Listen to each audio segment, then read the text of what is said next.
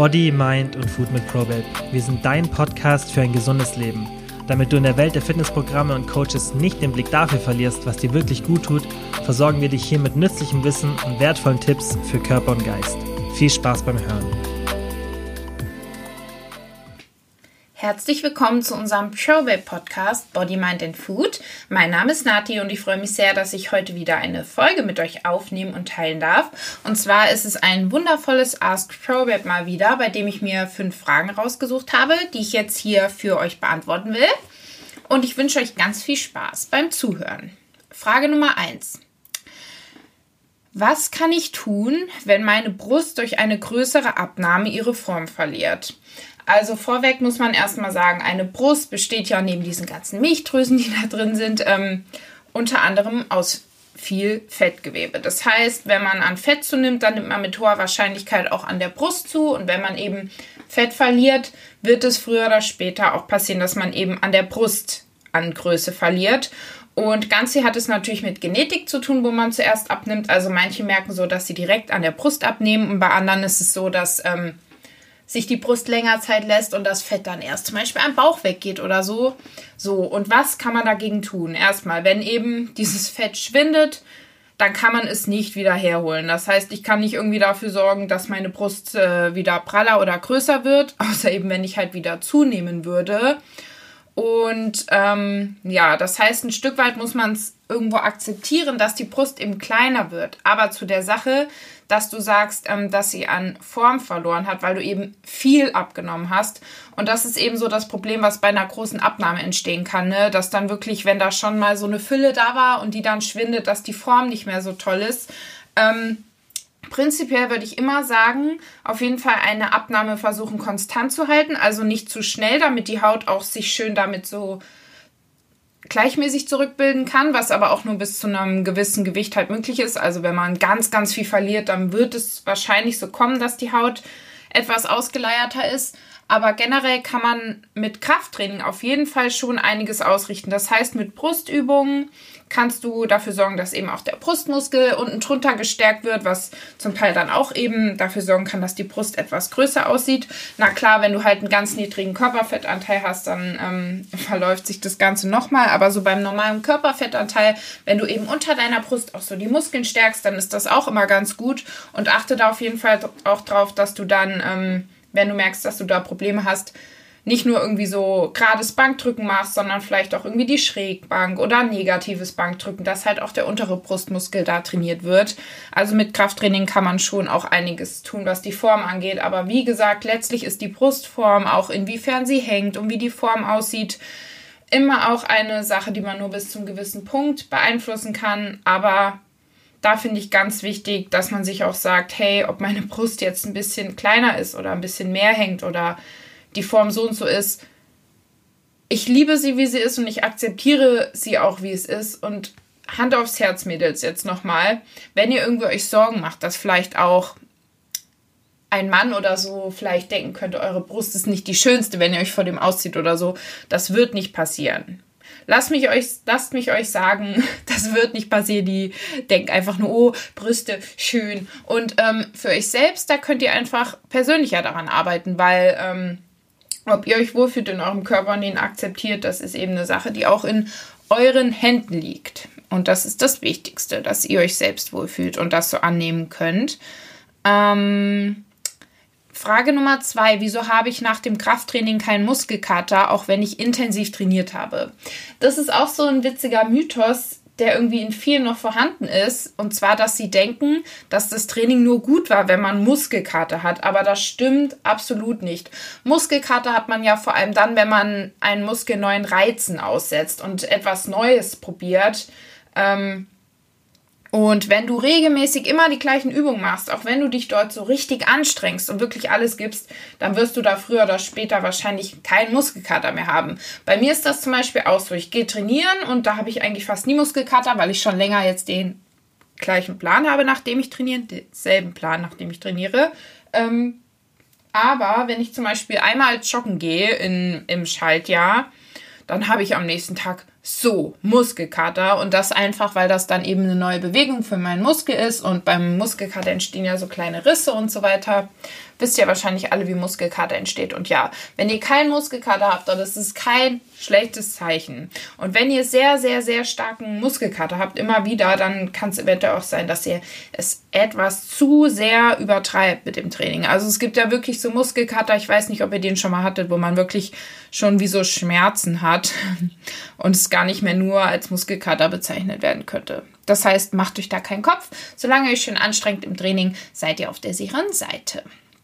Dann war die Frage dabei, wie zähle ich Kalorien bei selbstgekochtem Essen, also bei den Eltern zum Beispiel. Wenn ich selber zu Hause koche, dann ist es ja eigentlich ganz einfach. Also wenn ich zum Beispiel für mich und drei andere Menschen koche, dann kann ich ja alle Zutaten dieses Gerichtes tracken in die App und dann die Gesamtkalorienzahl durch die Anzahl der Portionen teilen. Das heißt, ich koche einen großen Topf Essen und jeder isst eine Portion, dann teile ich halt alles durch vier, einmal die Kalorien, dann die Kohlenhydrate, die Fette und die Proteine.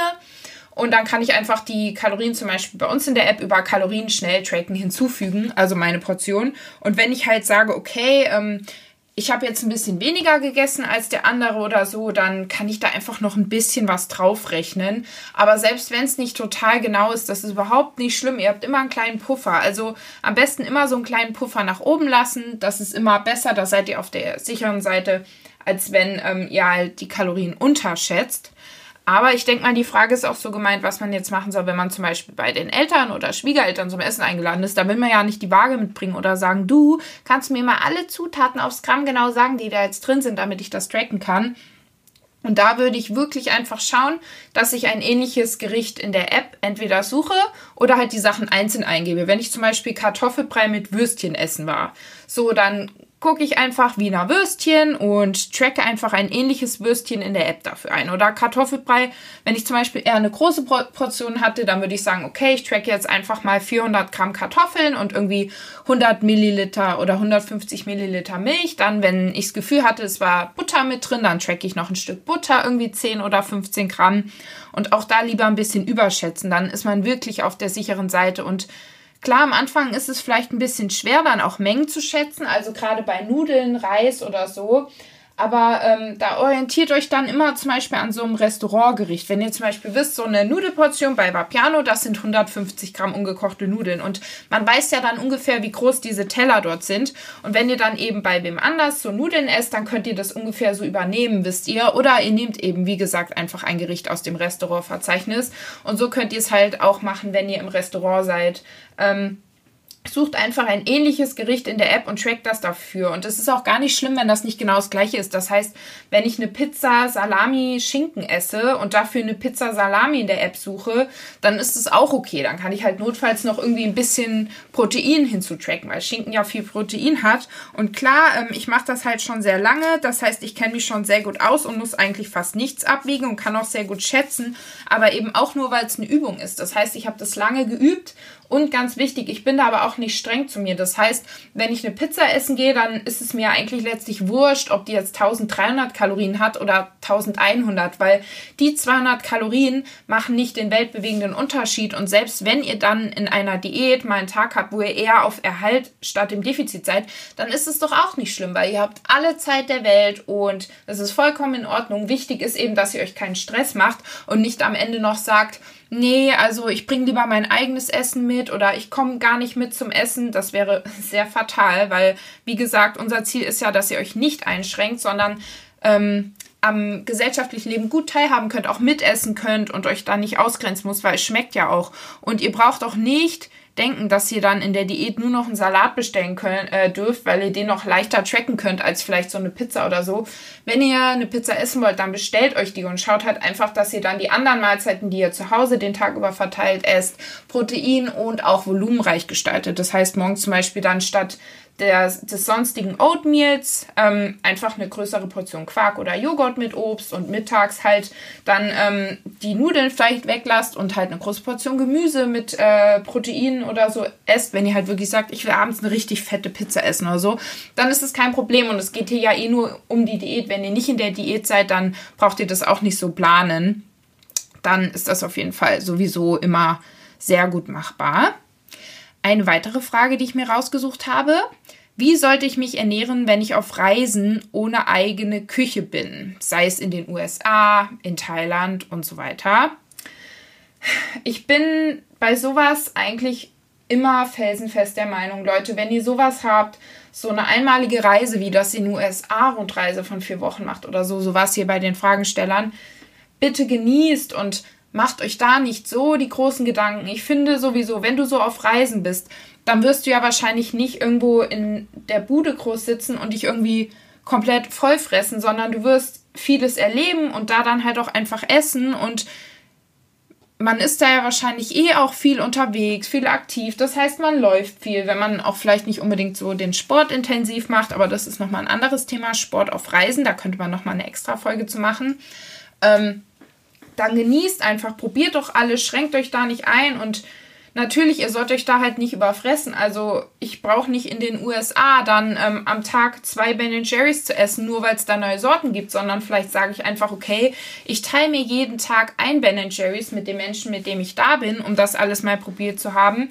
Also, dass ich wirklich schaue, nicht komplett über die Stränge zu schlagen, aber jetzt nicht so penibel tracke, weil ich finde es halt auch schade, wenn du irgendwo in Amerika bist und dann in den Supermarkt rennst und dir den ganzen Tag nur Low-Fat-Joghurt reinfährst, weil du irgendwie Panik hast, dass du da ein bisschen zunehmen kannst, weil man möchte halt auch probieren. Das ist halt eine Lebenserfahrung, die viele nicht so häufig machen. Also ich war einmal in meinem Leben in den USA für zweieinhalb Wochen und ich weiß nicht, wann ich das nächste Mal da hinkomme, weil es eben auch ein geldlicher und zeitlicher Aspekt ist, ne?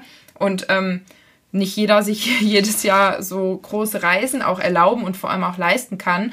Und ich bin so froh, dass ich damals halt wirklich auch alles probiert habe und die tollen Sachen irgendwie, weil, ähm, keine Ahnung, ich meine, klar, ich habe da auch ein bisschen zugenommen, zwei, drei Kilo, aber die hatte ich zu Hause ganz schnell wieder weg, wo ich dann zurück in meine Routine bin.